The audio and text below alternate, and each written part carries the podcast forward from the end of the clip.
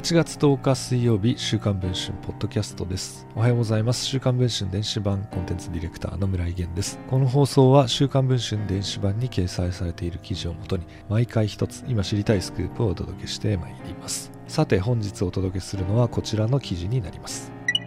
平川理恵教育長が率いる広島県教育委員会と平川氏と親密な関係にある NPO 法人との間で、官製談合防止法に違反する疑いのメールが交わされていたことが週刊文春の取材で分かりました。平川氏は京都市生まれで同志社大学を卒業し、リクルートに就職、留学支援の会社を起こし、教育業界へ転身しています。2010年からは横浜市で民間工房の中学校の校長に就任、文科省中央教育審議会の委員も務めています。平川氏自身、特に広島に縁はなかったのですが、湯崎秀彦知事から一本釣りで教育長就任を打診され、県議会の承認を受けて2018年に就任。1期3年で昨年2期目に突入しています。著書でもイケてる教育委員会を掲げ、従来の行政をすぐに条例があるので無理ですというとも批判し、バシバシとメスを入れると宣言。国際教育の充実やオンライン環境の整備など、次々と改革を進めています。メディア露出も多く、一昨年には NHK 朝一でも特集されました。週刊文春が独自に入手した疑惑のメールの日付は今年5月16日。表題は工業高校女子生徒によるホームページ作成プロジェクトについて。送り主は県教委高校教育指導課の課長級主査。送り先は国際的な子ども同士のつながりを促す事業を手掛ける NPO 法人パンギアの代表者、森由美子氏と副理事長の高崎俊之氏です。このメールでは、平川教育長から森様にもお伝えしていることと存じますがと前置きした上で、事業の使用書案などを添付、詳細に説明をしていました。さらに、実質190万円程度以内で本プロジェクトを実施する必要がありますと予算についても記載され、続いて直近に迫る5月下旬が入札広告、6月下旬が入札業者決定などと細かなスケジュールも書き添えられています。一体なぜこんなメールが送られたのでしょうか。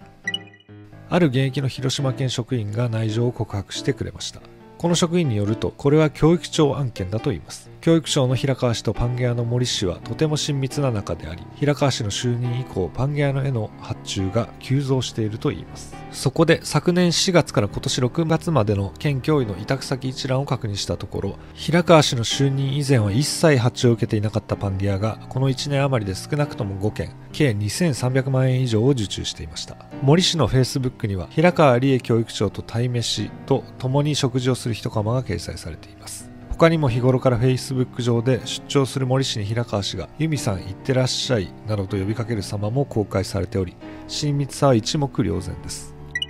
このメールで詳細が伝えられたホームページ事業をめぐっては、業者決定に至る前の6月13日、平川氏との担当の部長、課長らで会議が開かれました。その場で平川氏はこのように発言をしています。 NPO による指導については県で予算化、パンギアの高崎さんに金額の算出をお願いしている。先ほどの県の職員によると、きちんと業者選定のプロセスを踏む前から平川氏が主導してパンギアの関与ありきで話が進んでいたといいます。でも結局パンギアから190万円では無理との返事があったそうで、広告自体を取りやめ、予算を増額した上で来年度に実施する段取りになったといいます。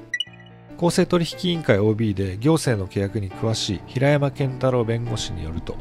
事業の広告前に190万円という予定価格その他の情報を漏らしている。この行為には官製談合防止法違反の疑いがあるといいます。今年の1月には建設コンサルへの発注をめぐり、情報を事前に漏洩したとして官製談合防止法違反で富山市の職員が逮捕され、6月に有罪判決が下されています。この事件では広告の8日前に提案限度額などを漏洩したことが違法とされましたが、今回のケースもこれに似ているといいます。